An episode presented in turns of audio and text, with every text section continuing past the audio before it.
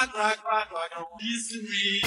Welcome, foolish mortals, to another episode of Rock and Roll History, the podcast where we grave dive headfirst in all the hits, hisses, and often overlooked songs and gories throughout the history of rock and roll.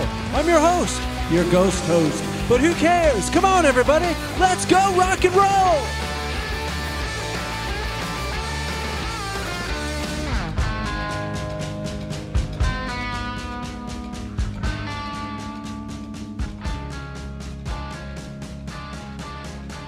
I'm back! Yet again, back from the dead. Yes, since our show today is a spectacular Halloween special, this couldn't be a better time for me to make another comeback. It's like I'm crawling out of the grave in a podcast cemetery, or like I'm Dracula, creeping out of his coffin, ready to suck your blood. But instead of sucking blood, I'm just gonna get in real close to your ear and whisper a chilling rock and roll tale. Okay, but in all honesty, I will probably crawl right back into the grave after this episode, but only for a bit. I'm just popping in to let you, my longtime faithful loyal listeners, know that I have yet to actually cross over to the other side. I'm still here, and I'm working away to bring you episodes that will arrive on a regular schedule, and hopefully I can start rolling them out soon. I won't let you down, so please don't lose faith. That is, if you had any faith to begin with. So, as always, thank you so much for your patience, everyone. I love you all, and I will be back. But, anyways, enough yammering. On with the Halloween episode. Enjoy! Or die!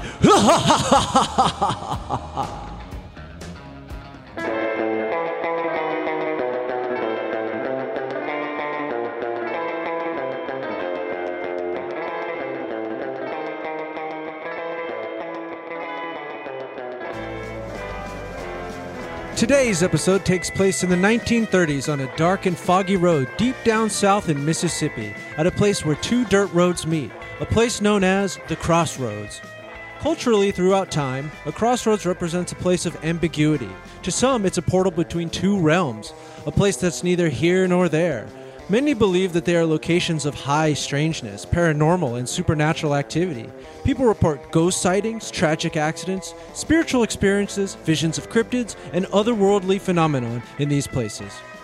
It is not known why these intersections contain such things, but is speculated by some to have to do with the natural ley lines of the land, which cause the Earth to produce high energy vibrations which could be opening a door between different dimensions. Now, you may be wondering if I have smoked peyote, and what in the world does any of this have to do with rock and roll? Well, just give me a minute and I'll wrap it all together. So, our story today takes place in July 1930. Construction had just begun on the Hoover Dam. The first ever World Cup competition was about to begin in Uruguay, and the New York Yankees first baseman Lou Gehrig drives in eight runs with a grand slam and two doubles in a 14 13 win over the rival Boston Red Sox. Our tale follows a young man by the name of Robert Johnson. He is a legendary guitar player known as one of the originators of the Delta blues sound. According to legend, one day the young Mr. Johnson took himself on down to one of these crossroads, and in legend has it, he met the devil himself and made a deal to sell his soul in exchange for some ripping guitar skills that could melt the faces off everyone down at the river's delta. Now, of course, this is one of the oldest rock and roll legends of all time, if not the oldest. One that arguably gave birth to rock and roll, and yes, most of you have probably already heard this one before and are already somewhat familiar with it. But do we really know the story beyond that? Do we know how it is significant to rock and roll? Well, that's why we're here today. So before we get into the creepy, crawly, devilish details of the story, let's hop on into our time machine, like we always do, and run the clock on back to May of 1911 and set our compass to southern Mississippi and find out who this young aspiring guitar player, Robert Johnson, really is.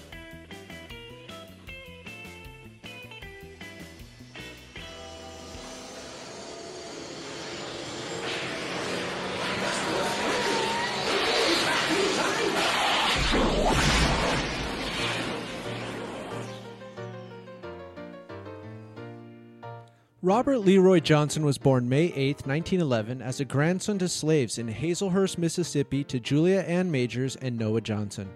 His mother Julia was married to a land owning carpenter named Charles Dobbs. Charlie, as he was known, got chased off by a lynch mob of white men for romancing the same woman as another landowner in the area, and he was forced to leave his home and wife Julia and their nine children behind.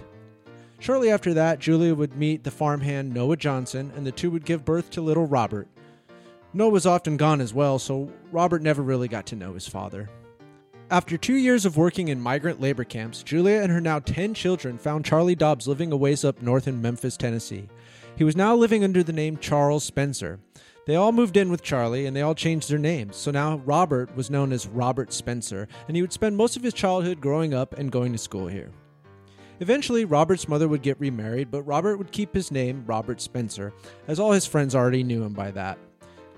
Here's a clip of some of his friends talking about how they remember him from the excellent documentary called The Life and Music of Robert Johnson.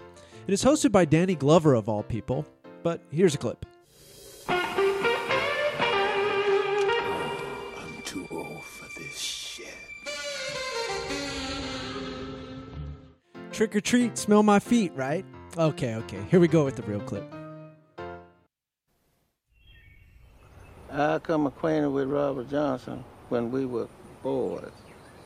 And we were going to school at that St. Peter school. We was about 14 years old or something like that and going to school. Well, I always know him by the Spencer. That's how I know that. I didn't know nothing about this John till this music come up.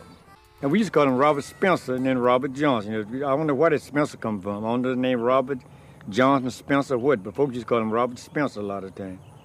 I just know his mother and his sister and his brother.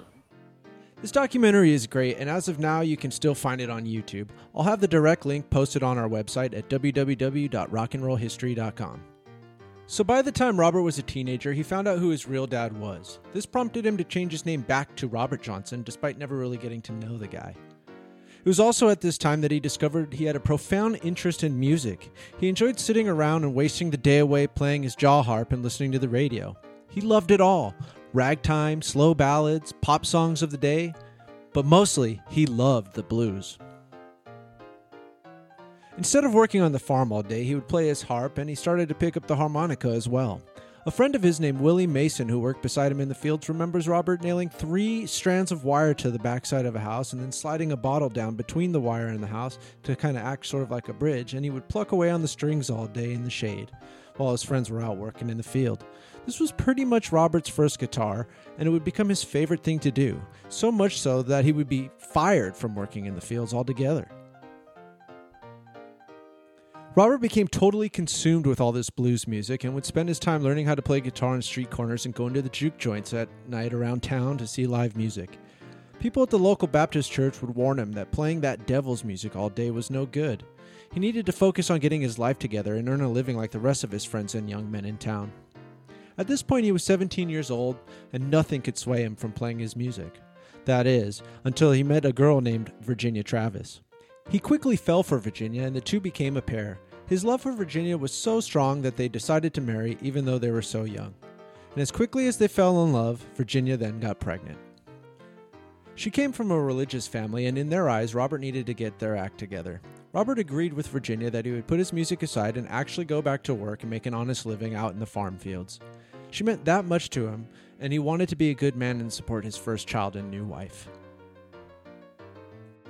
They moved to a plantation where Robert picked up work, and he was living out his days being the good husband like he had promised. After about eight and a half months, Virginia was almost ready to have the baby, so she headed out of town to be with her grandmother for some support while she gave birth. As soon as she was gone, though, Robert would take advantage of his newfound freedom and he started to brush up on guitar in his free time.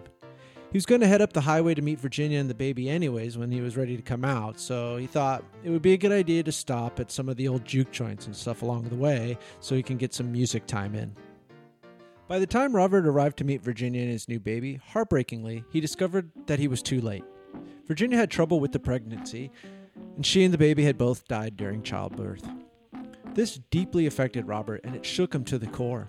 And it didn't help that Virginia's family blamed Robert for her death, saying that he wasn't there because he was out playing that devil's music. Some say this was the exact moment he turned his back on religion and God.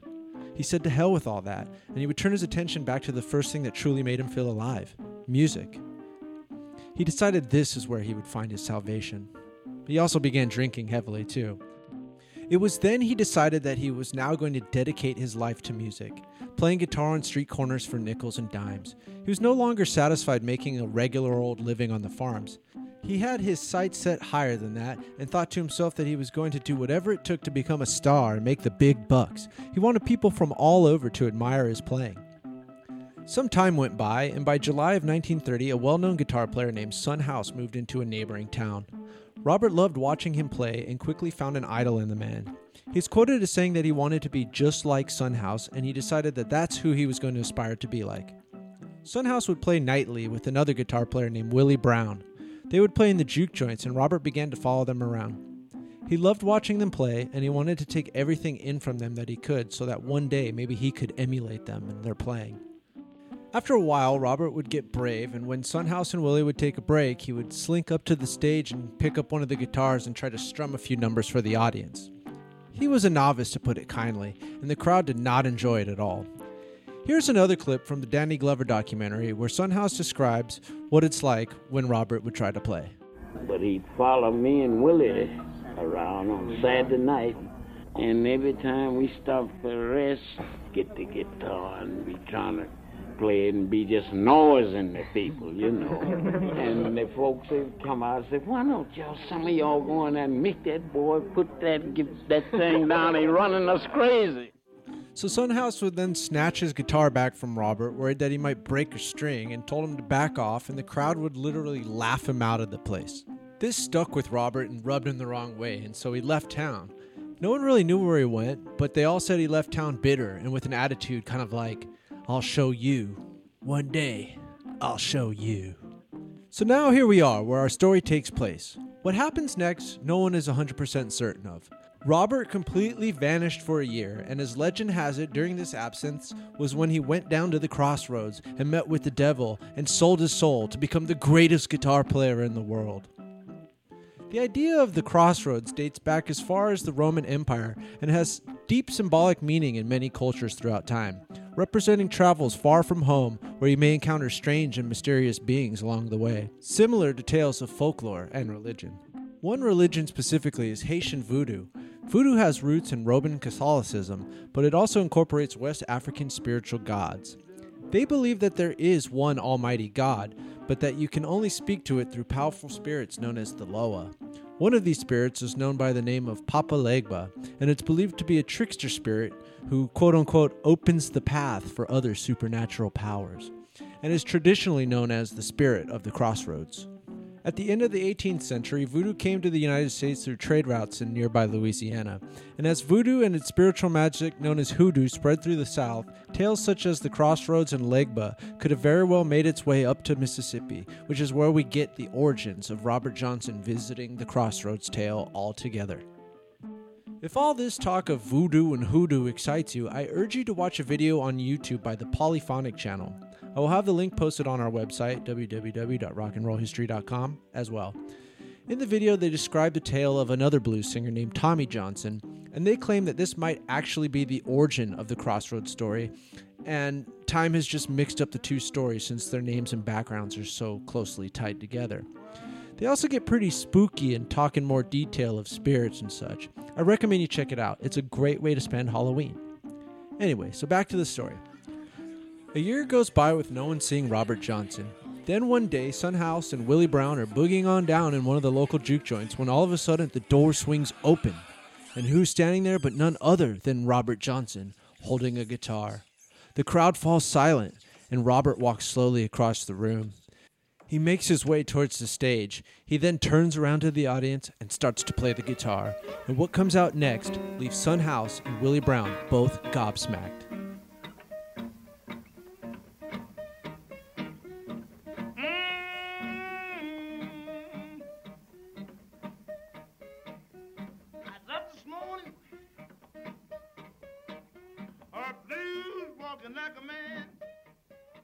Jaws on the floor, they cannot believe what they are seeing and hearing. They've never seen anyone or heard of anyone playing the way Robert now was. The crowd began to go wild, and the rest is history.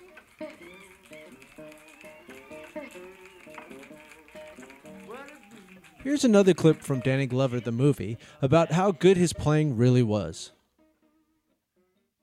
Folks all on the porch, just peeping in the doors, him playing. He's just one main band. Yeah, I said, picking guitar. Well, Robert played the guitar like a piano. That was the difference. And other guitar players wasn't playing like that. When I, when I realized what he was doing, I've always known why he was special. Anything a fellow could do on a piano, he could do it on the guitar. And he did it.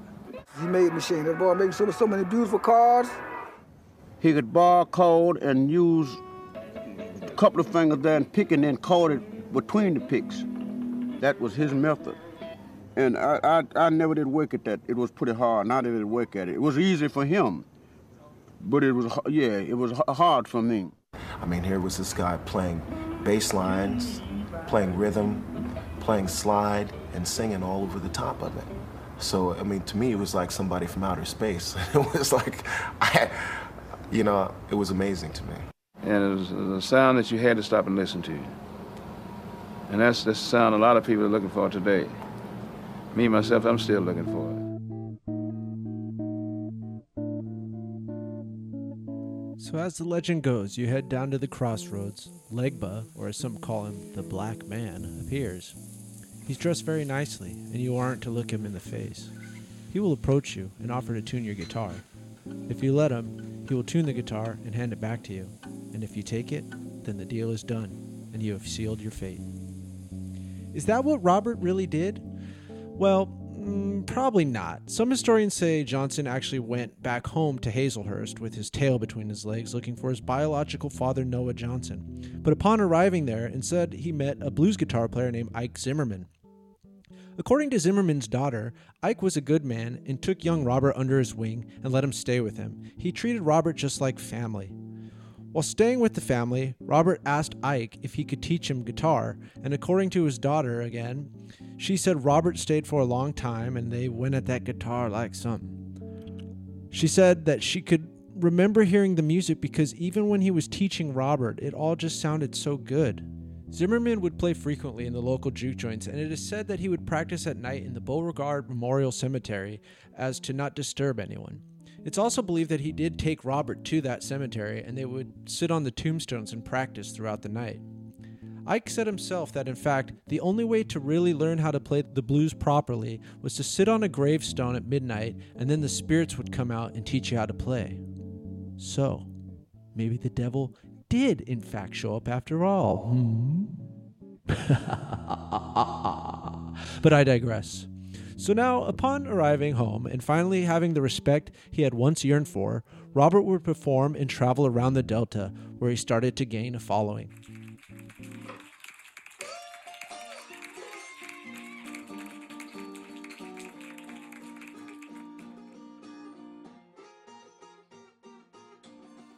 By the fall of 1936, he traveled to Jackson, Mississippi in search of a music store owner named H.C. Speir. Speir had connections with record companies, and Robert decided the only way to continue climbing up to stardom was to get some recordings done. As soon as H.C. Speir heard Robert play, he connected him with the American Records. And so Robert then went to San Antonio, Texas to make some recordings. The recording session was scheduled for November 23rd to 25th in room 414 of the Gunter Hotel. Upon arriving in San Antonio on the night of the 22nd, Robert was greeted by a big wig record exec named Don Law. Law told Robert he had a big day ahead of him tomorrow and to rest up so he could get up early and be fresh for the two day recording session that was ahead of them. Mr. Law said goodnight to Robert and left for dinner with his wife. Upon sitting down for dinner, a phone at the restaurant rang for Mr. Law, and when he answered it, it turned out the police were saying they have arrested a man for vagrancy named Robert Johnson. And they go, they say he works for you? Mr. Law said yes and went down to the station to extract him out of the holding cell. The two go back to the hotel, and Law tells Johnson, Okay, Robert, now go to bed and rest up. Here's 45 cents for breakfast money, and we'll see you in the morning. Don Law then goes back to the restaurant and sits back down, but then the phone rings yet again. He answers the phone, but this time it's Robert on the other line, and he says, Mr. Law, I'm lonesome. Mr. Law replies, Bob, what do you mean you're lonesome? Robert then says, Well, you see, sir, there's a young woman here, and she wants 50 cents, and I'd like a nickel.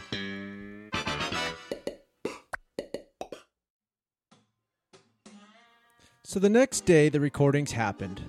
There were a lot of musicians in and out of the studio that day getting their recordings in, so the environment was that of a party. Whiskey was a flowing, and the good times were had. When it was Robert's turn up to record, however, he took a chair into a corner and faced it to the wall with the microphone in front of him. He did this because he didn't want anyone to see how he played. Was it that he didn't want anyone to steal his riffs, or maybe he was being the responsible gentleman and just trying not to pass on the curse of the devil? But anyway, this choice to sit in the corner turned into one of those happy accident type things, and the residents of the corner made it sound like two guitars were playing. And it gave his song that metallic quality that would go on to become that iconic blues sound. One song from this session, Terraplane Blues, would become his biggest hit, and it went on to sell 5,000 copies and got onto the radio, which was all a huge deal at the time. After this, Robert would return to the road, this time accompanied by his friend Johnny Shines. The two would ride the rails, traveling from town to town, playing the juke joints night after night. They would travel far and wide to places like New York and even as far as Canada. Here's a clip of Johnny Shines describing that time on the road with Robert. You could wake Robert up. You could quit playing at two o'clock and wake Robert up at three thirty and say, "I hear a train making up." He said, "What you want to do? You want to catch it? Yeah, let's catch it." You see, it wasn't many jobs to be had at that time. And if you was a musician or something like that, you didn't make a lot of money just sitting around in one place. You had to get around and let people hear you that hadn't heard you. He said, I was at home anywhere I laid my head. And I was satisfied because I was free. I was not under nobody's command. Nobody tell me when, where, and how. I was free. See, Robert was a person that didn't care where he was going as long as he was going, and I didn't either. We just go. Between his travels, Robert fit in another recording session with Don Law again, this time in Dallas. This session was remembered by those who were there as being so, so hot, like extremely sweaty hot. Could this have been a heat wave, or could it be that the devil was present? Hmm? oh, okay, I'll stop. One of the tracks recorded in this session was Hellhound on My Trail, which is described by blues historian Ted Gioia uh, as maybe his greatest performance. This session resulted in 29 historic recordings and made Robert a couple hundred bucks, which was big money at that time, being the Depression and all. He was fulfilling his dream of playing like Son House and he was making the big bucks, but this new beginning seemed to be the beginning of the end for Robert. He was a huge hit, but he also began womanizing and drinking even more heavily than he already had been. He would continue his Rolling Stone lifestyle and travel town to town, getting women, drinking, making a bit of money, playing his music in the juke joints, and then moving on to the next town. Robert kept traveling and traveling. He even left his old homie Johnny Shines behind and began to travel around alone. It was like something possessed him to keep going and going, like there was an actual hellhound on his trail. Upon analyzing the lyrics of the song, you get the idea of what might have been going through Johnson's mind at the time. The lyrics go, I gotta keep moving, gotta keep moving, blues falling down like hail, the days keep on worrying me, there's a hellhound on my trail. This imagery paints the visions of the devil coming to take a sinner away, as if maybe Johnson had something weighing on him and he saw the writing on the wall, as if he knew the end was near. In this chapter of his travels, Johnson befriended another blues player named David Honeyboy Edwards. Edwards remembers the first time he met Robert, and it was on the crossroads of two streets, Main Street and Johnson Street, almost like it was some sort of fate. The two became fast friends and would play together, making a bit of money here and there, and of course, drinking. One night in August of 1938, the two went to go play a country dance, and after the gig, went to a bar. Robert, being the womanizing bluesman that he was, ended up chasing after a young woman who happened to be married to an older guy. It's said that the older guy got pretty offended by Johnson's behavior, and no one knows for sure, but the story goes that somehow the guy sent a poisoned bottle of whiskey to Johnson, which he then drank. There's not an official account of what actually happened. Some say it was strychnine in the drink. This immediately made Robert sick, and he could not continue to play any more music, and he had to retire back to his room in his hotel. Honeyboy said he was so sick in bed for three days before the poison really took a hold of him. And in the end, Johnson began crawling around on his hands and knees and howling like a dog before dying in Honeyboy's arms at the age of 27. The hellhound finally caught him, and Robert Johnson was now only a legend. It should also be noted that this is probably the beginning of the notorious 27 Club, which, if you're not familiar with, is a long line of famous musicians who died at the age of 27. This includes Brian Jones of the Rolling Stones, Jimi Hendrix, Jim Morrison, Janis Joplin, Amy Winehouse, Kurt Cobain. The list goes on and on. And we'll save that for maybe another Halloween episode. So, that anyway, this just leaves us with the nagging question Was it really the devil that came and took Robert Johnson away? Was the deal finalized? I mean, who's really one to say, but it is kind of interesting if you look at it. You can even see the seven deadly sins were present throughout his whole story. I mean, let's just count them out real quick. One, pride. He was going around town showing off his playing and stealing girls from their husbands. Greed. Two, he didn't just want to work on a farm, he wanted to be a big star and make big money. He also wanted a nickel. Lust. Womanizing, of course. Remember, though, he wanted that nickel. Four, envy. He wanted to play just like Son House and the songs he heard on the radio. Five, gluttony, heavy drinking, of course. Six, wrath. He was mad at God for taking Virginia and his baby, and mad at Son House and when he stormed off to go learn to play guitar. And seven, sloth, where the story began. Him slacking off, laying in the fields, playing his harp, plucking the strings in the back of a house instead of working. I mean, I don't know whether this is all coincidence or not. In the end, I think he just knew his time was coming and he ended up caught by one of those hellhounds that were on his trail. Should also be pointed out that in the end, in his final days, those last three days when he was laying in bed, he even penned a letter to God seeking redemption from Jesus of Nazareth. Like he knew he lived a life consumed by the devil and evil, and in his final moments, all he wanted to do was make it right with God so he could be saved from eternal damnation.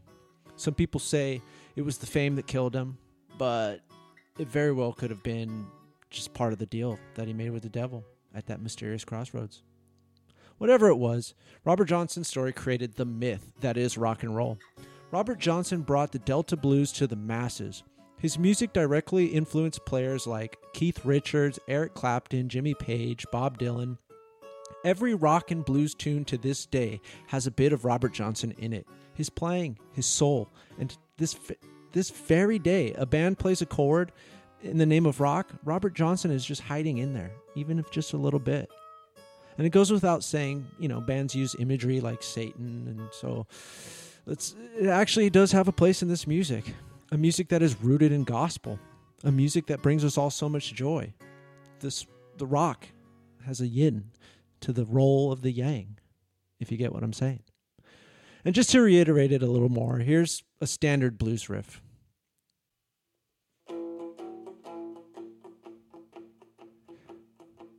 And then Robert Johnson would be doing something like this. And then just add a little pep to it. And then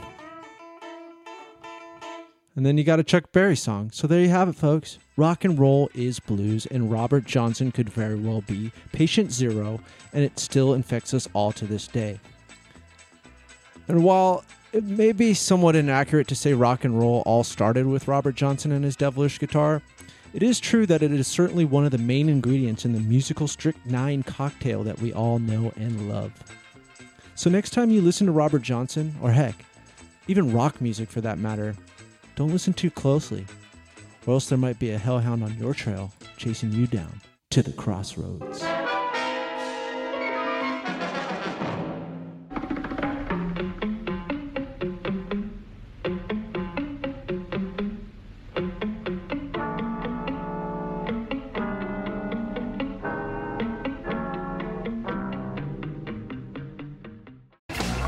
And so that concludes another episode of Rock and Roll History. Happy Halloween, everybody. I hope you enjoyed the show. I promise I will be back soon, so please stick around. If you miss me so much, you can always visit our website at www.rockandrollhistory.com. Be safe, have a good one, and remember to rock and roll!